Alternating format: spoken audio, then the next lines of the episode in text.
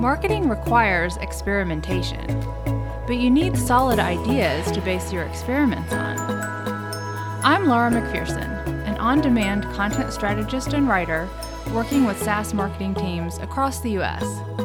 In this podcast, I interview successful SaaS marketers who share the strategies and tactics that are working for them right now. We get specific and actionable so you can get inspired and use their ideas in your own marketing.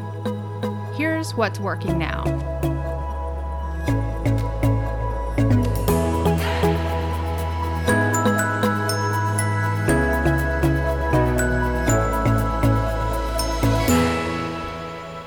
Welcome to episode six of What's Working Now. Today we're talking about thought leadership and ranking content in the search engines. We all know on some level that ranking content is not enough to land new customers. The search engine results are packed with competitors' content, and to get their attention and convince them to ultimately request your demo over your competitors, you must stand out and give them a reason to dive in further. To do this, your content needs to demonstrate thought leadership and a compelling point of view. Today, I have Julian Alvarado joining us, who is the Senior Manager of Content Marketing at Sigma, which is a data analytics software. All right, Julian, thanks so much for making time to chat today. Of course. Thank you for having me. Looking forward to it. Yeah, I'm excited to hear from you. Um, so, to start, could you share uh, Sigma's elevator pitch a little bit about the company? Yeah, sure, no problem. Um, so Sigma is a next generation analytics and business intelligence solution. So, you know, basically our spiel is that we allow anybody, regardless of their level of technical expertise, you know, kind of securely explore data at the power, speed, and scalability of the cloud. Um, for folks that you know, kind of out there that were like me when I was first uh, looking up the company, and you know, you may not really know what that means. Um, you know, it's basically saying, you know, anybody that can do a simple analysis in Excel. Um, you know, you're doing a market basket analysis, for example, right? Uh, I don't know if you're like me, but you know, when I've done it in the past, it, it crashes, right? When it's larger than a few 1000 mm-hmm. rows. Now, you know, when we're talking about leveraging the cloud, we're talking about, you know, the ability to analyze data sets in the scale of like hundreds of, you know, billions of rows, all in real time, seamlessly. And that's without having to write, you know, SQL or another, you know, programming language. Um, it's a really elegant and powerful tool and super intuitive for anybody that's that's ever worked in a spreadsheet. Your key value proposition is the democratization of data ana- analytics and um, i know that that is a point of view that you guys um, really take is you know allowing non-technical users to do this um, analysis so yeah, just talk a little bit more about um, why you guys are so passionate about enabling non-technical users to do, you know, deep dives into data and you know find their own answers. Yeah, sure. Um, so I always kind of laugh when I hear the term democratization of anything, right? It's such a Silicon Valley term. It's just ubiquitous here. this is true. But, um, you know, I, I, and it's funny because I, you know, I'm originally from the Midwest, and one of my early man, earliest managers told me to avoid that kind of language. But you know, in the case of Sigma, we really are doing that. Um, you know, another interesting way I like to kind of think about it is the whole idea of decentralizing data exploration. You know, granted that's also Super Valley, but um, let me let me explain a little bit. So, you know, at a very high level in today's world, getting data isn't the problem, right? It's coming from everywhere, from applications, wearable devices, like everything we do uh, is taking data, right? Um, and you know, it's kind of that point, like marketers, for example, you know, I think we have like over eight thousand tools collecting all that data. It's hmm. insane, mm. you know. Um, and kind of to that point, right? Every organization aims to be, you know, quote unquote, data driven. Um, if you've ever seen Zoolander, I kind of think of like Mugatu when he's, and then like the whole, you know, big data is so hot right now. But, you know, like I, I, digress, but really over the last few decades, um, you know, as data and the infrastructure that it kind of collects it has grown, um, so have the evolution of these, you know, dedicated uh, business intelligence tools. Um, right. And you know, the whole point is that we're trying to use it to power decision making to drive business forward. But with all that said, you know, a simple question comes right. How data driven can a company be if your house is kind of divided into two factions? One with those that have direct access to data, and that's going to be your, you know, obviously your data and BI teams. Um, and then two, you know, those who are kind of held at an arm's distance away from that data. And that's going to be your business domain experts, you know, the folks responsible for generating revenue. So, you know, in the t- traditional like BI kind of landscape, right, you have, um, you know, your data and BI teams. They are the technical experts who know how to write all these SQL queries. Um, and, you know, just because they're safeguarding all this data, um, you know, and business expert need you know to basically go through them to get their their questions answered. Um, you know, long queues. There's a lot of like back and forth trying to get to get to answers to those questions, right? And it just leads to you know a lot of frustration uh, on mm-hmm. both teams, right? And you know, at the end of the day, everybody's just trying to do their job, right? The data team, like they're not bad guys; they're trying to you know keep the company safe um, right. from from regulatory and compliance issues. And you know, the, the business teams just want to do their jobs and be able to make agile decisions, right, in order to compete. Um, so you know, like I said, there, creates a lot of friction, and you know that's kind of what Sigma exists to remove, right? We look at ourselves as a fundamental shift in uh, business intelligence. So you know, while a lot of other BI tools fail to kind of extend on that ability to access, explore, kind of analyze data to the full organization, you know, we take an alternate approach. Uh, we want to empower everybody, um, you know, regardless of kind of what I was saying at the top of your technical abilities. I don't care if you can code. Um, if you've worked in a spreadsheet before, you can mm. work in Sigma and you can freely interact with the data and generate your own insights. So, you know, another way to say it is like you're in data exploration mode uh, every action that you take kind of gives you immediate feedback so you can iterate and go deeper and tap into your curiosity really performing those like what if analyses and going down that rabbit hole to kind of uh, not even the kind of to discover you know a novel insight that may power your business so you know at the end of the day i like to think about it like the reason why it's important is because when everybody when data is democratized right um, companies get more value out of their infrastructure, you know, infrastructural investments, right? They invest in these cloud data warehouses to store all their data um, and all these expensive BI tools and stuff like that, right? Um, but it's not only getting more value out of that, it's also getting more value out of their employees, right? Um, mm. Because when everybody can has access to data, they can work together and and really unlock the true value of the data.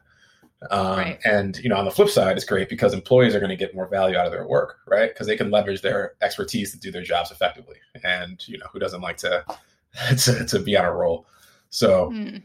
you know, let's just at the, at the, end of the day, right? No one. Let's just be honest. Like, no one likes waiting for anything, right? I live in San Francisco. It's a, it's a city that's absolutely. Right. I mean, even here, it's just, you know, stupid example, but like we're a city notorious for people waiting outside in like two hour lines for a sandwich. But why would I wait two hours in line for this like gourmet expensive sandwich if I can do it myself at home? Well, I mean, granted, okay, that's, that's probably not the best analogy, but it's close to lunchtime. I'm hungry. um, and, you know, I bake, I love to cook. And more importantly, I hate waiting. I want the answers now and I want to be able to um, kind of go deeper and, and do it on my own. So that's why for us, it's super important um, to to like you said democratize data awesome yeah and i love how you know with nearly every piece of your content that message comes through very clearly but but additionally you have other specific points of view um, and thought leadership on each of the subtopics that you cover um, as well. So, could you share a little bit about how your team um, went about identifying, you know, exactly what Sigma stands for and what stances to take on the variety of different issues?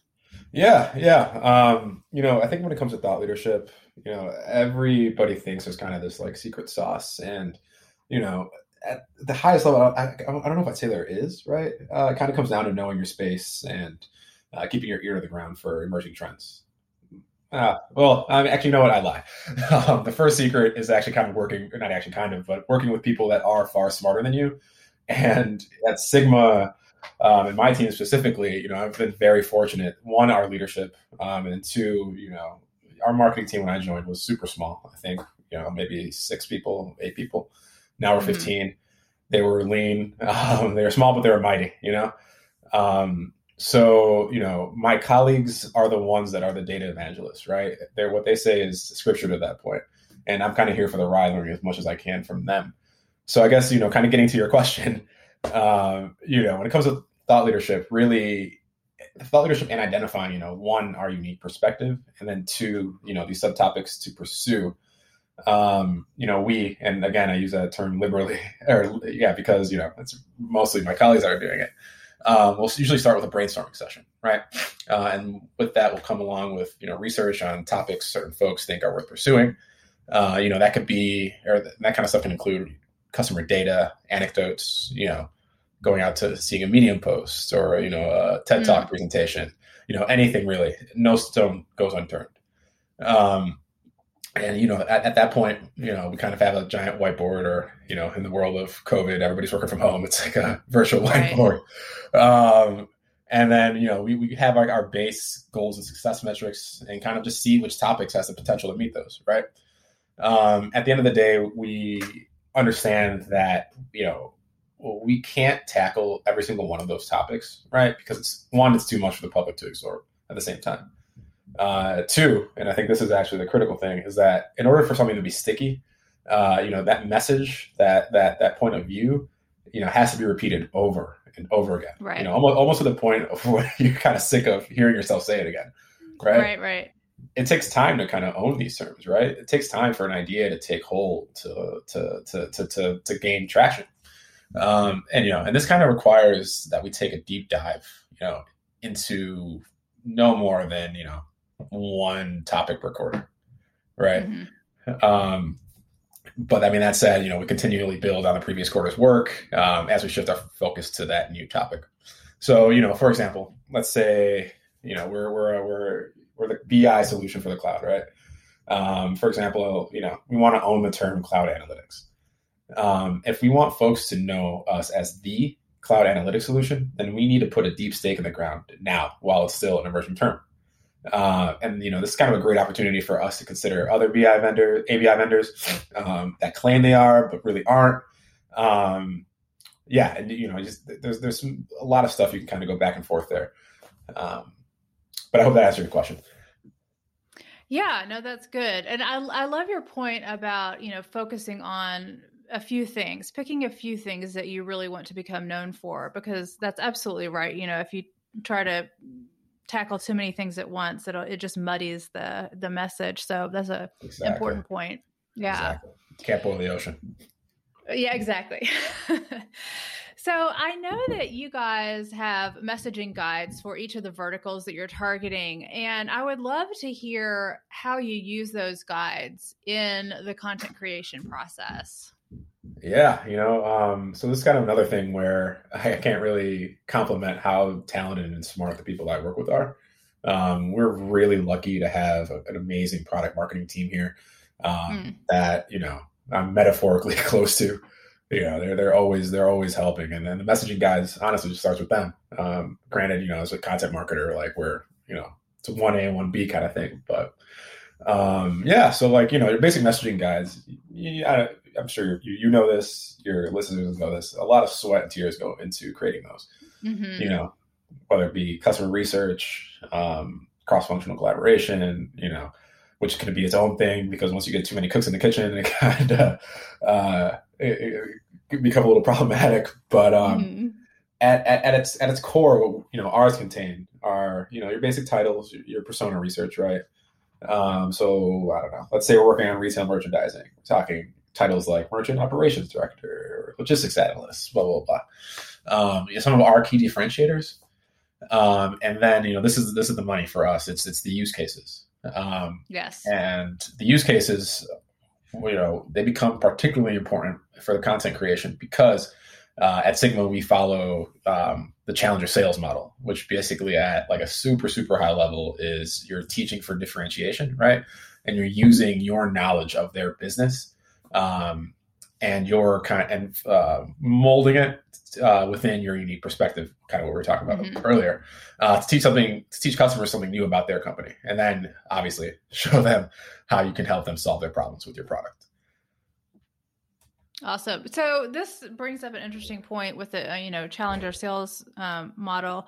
So uh, you know I've read the book. I dove into the um, I think it was CEB before they got bought and all of that. Um, but I would love to hear um, how how you actually use that. Have you um, you know do, have you created any kind of documents or materials that show how to apply that to marketing specifically? Um, what do you refer to um, if that makes sense? No yeah totally. Um, so to answer your question no i haven't but my manager has. Uh, she's she's a rock star. Um, and basically what we've done is we've mapped um, we, we well, ah, let me take it a step back. So the challenger sales model, obviously, it's designed for selling, but at the end of the day, like marketing is selling too.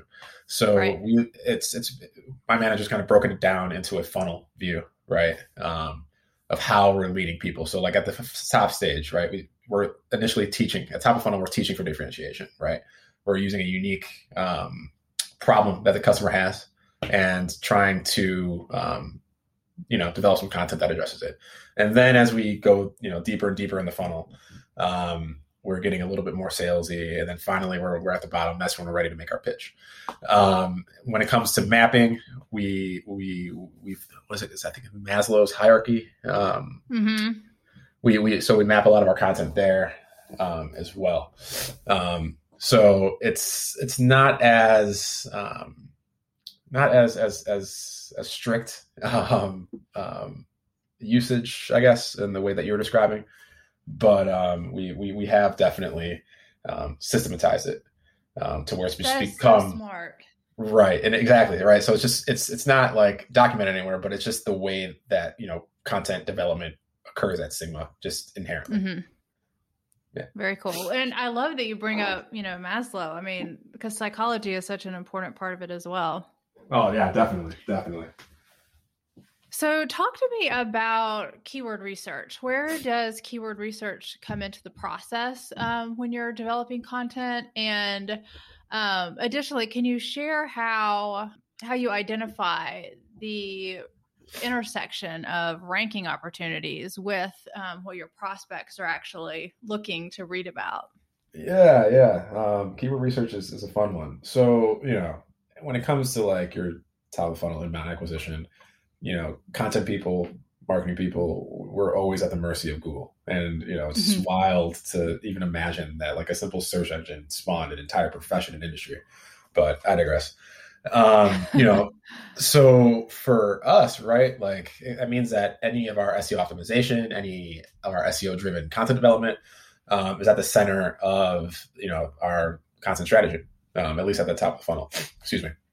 So um, when it comes to the conducting the research part, right, like it's a bit of an art because you know there's definitely a balance between finding keywords um, with a high search volume and you know those with the lower ones. But you know you really need to find that Goldilocks zone. It can't be too high or you'll never rank, and it can't be so low that right. people aren't searching it. Um, at the same time, you really need to find a term that you know has like a good chance of uh, that that you can develop content better than the other guy, right? It has to be relevant to your audience and valuable. Mm-hmm. Um, so you know, back in the day, I don't know if uh, folks in the content world are still using it, but um, I love frameworks, and one that that that really stuck with me was the skyscraper technique. Oh, and yeah. yeah, so if if you know, it's basically um, you just it involves finding topics that are kind of doing well um, on search engines as well as social media, and you kind of just reverse engineer it to create a content piece that is better than you know let's say the top three that are ranking it. Um, you know you quote unquote 10x it um, and then that tactic will also involve like backlinking and existing posts and, and all that kind of jazz.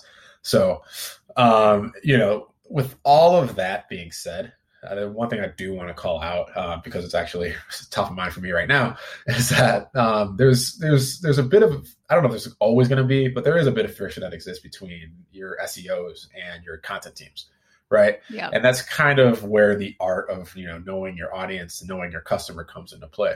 Um, so you know, for example, you know, I was saying before that keyword research is an art, but now that I'm thinking about it, it might be a little bit more like architecture, right? It's the marriage of art and science.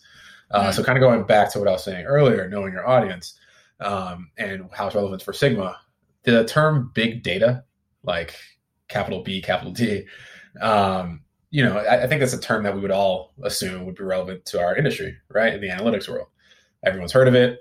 Uh, you go in, you have all the every keyword, every like one that's related to it has super high search volume. But you know, when you're using that term in relation to uh, uh, business intelligence and analytics, it's kind of a no-no um, that I just learned because of the con- connotations that it has with a fa- mm. failed period um, of analytics, like the HARDOP or Hadoop um, phase. So you know, basically, our team kind of had to go back and and not necessarily ignore, but work with you know our SEO uh, to find other terms that would be you know accurate, relevant, um, which is important because we don't want to tarnish our credibility with our audience, right? Um, so that's kind of where the art and the science come into play. That is, yeah, that's a great point about you know starting with the audience um, because it's such a common problem. It's like, oh, here are all these SEO keywords, and wait, right, they're right. either not relevant to what the prospects are looking for, or have their prospects use them in different ways.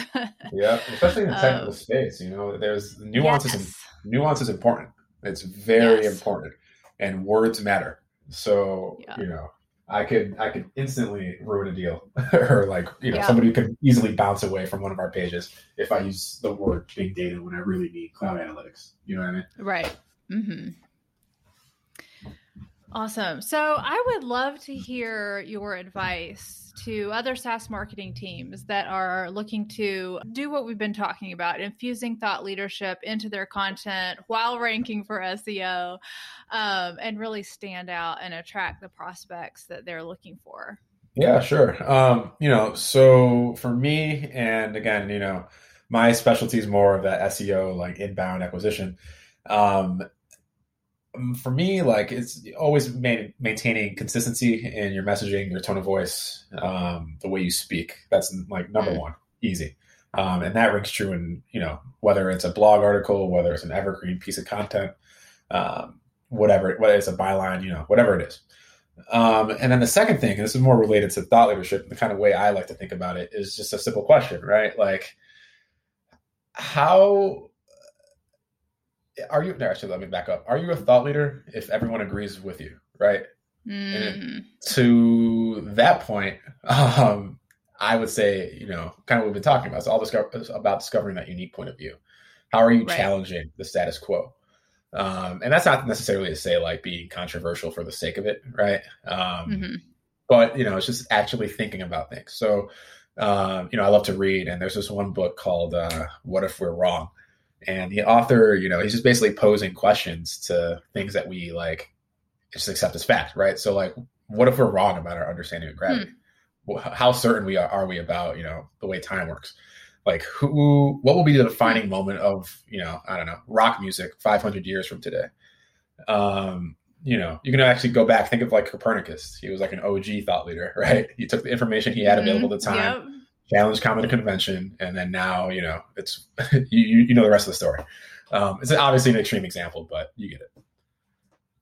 And I love that in combination with what you were talking about, you know, 10x content. I think so often it's, you know, the easy thing to do is just to make make a massive piece of content that combines mishmashes everything that already exists. But um, what i love about what you guys are doing and what you're saying is no you're actually you know coming up with a unique perspective your own ideas and using that framework then to um, to communicate and get that to rank so that people find it. Exactly exactly. Awesome so, is there anything else that you would like to share that I haven't um, asked you about yet? Um, yeah, sure. So, you know, um, I've been in content marketing for almost six years now. Um, and, you know, what I've learned is that it's a game of copycats. Um, mm. So, I guess my advice to people is, you know, kind of what we are talking about just now, right? Like, always be thinking about how you can elevate your game, right? 10x your competition. Mm always be on the lookout for new and compelling ways to tell stories. You're right. Like at its core, yeah. like it's not even content marketing. All marketing is storytelling. You know, human beings mm-hmm. have been doing this since the dawn of time. Um, you know, if you tell a story, they will come. So, you know, I, I was mentioning my love of frameworks, and you know, when I was starting my career, um, I, I, one of my managers, uh, my mentors, she she told me about the 3D storytelling framework. Um, it's kind of a similar concept about reverse engineering um, of sorts, right? So, like in it, you kind of have your first D, and that's where you start the story. It's with your desire, right? um, someone has to want something and that kind of provides the mm. context it's the engine that motivates the story it could be a positive outcome it could be a problem to overcome right uh, then you introduce the second d right the danger this is the obstacle or the problem right um, and you know it's absolutely necessary and like that friction is the most critical part of the story um, there has to be conflict and then finally, you know, you have your drama, right? Right. That's like you've created the context. Now you're about to introduce the magic sword. Um, this is this thing that overcomes that danger that we just talked about and kind of helps, you know, the hero, your audience, um, achieve their goals, right? Uh, who does it matter to, and what what does this like do to satisfy that need? Um, you know, so at the end of the day, just, yeah, storytelling. That's that's what it's all about, um, and just getting you know your brand um, out there. I really like that. So I think that'll be really useful to people. Awesome. Well, this has been fantastic, Julian. Thank you so much for um, taking time and for you know sharing your insights. This has been fantastic. Absolutely, anytime. Thank you for having me. Appreciate it. All right, that's a wrap. I hope you enjoyed everything that Julian had to share. I know I am excited um, to put some of his frameworks into action um, that he shared today. Be sure to visit Ideally Marketing slash SaaS podcast. That's all lowercase, all one word, to find show notes and key takeaways from the show. And I will see you next month with another episode.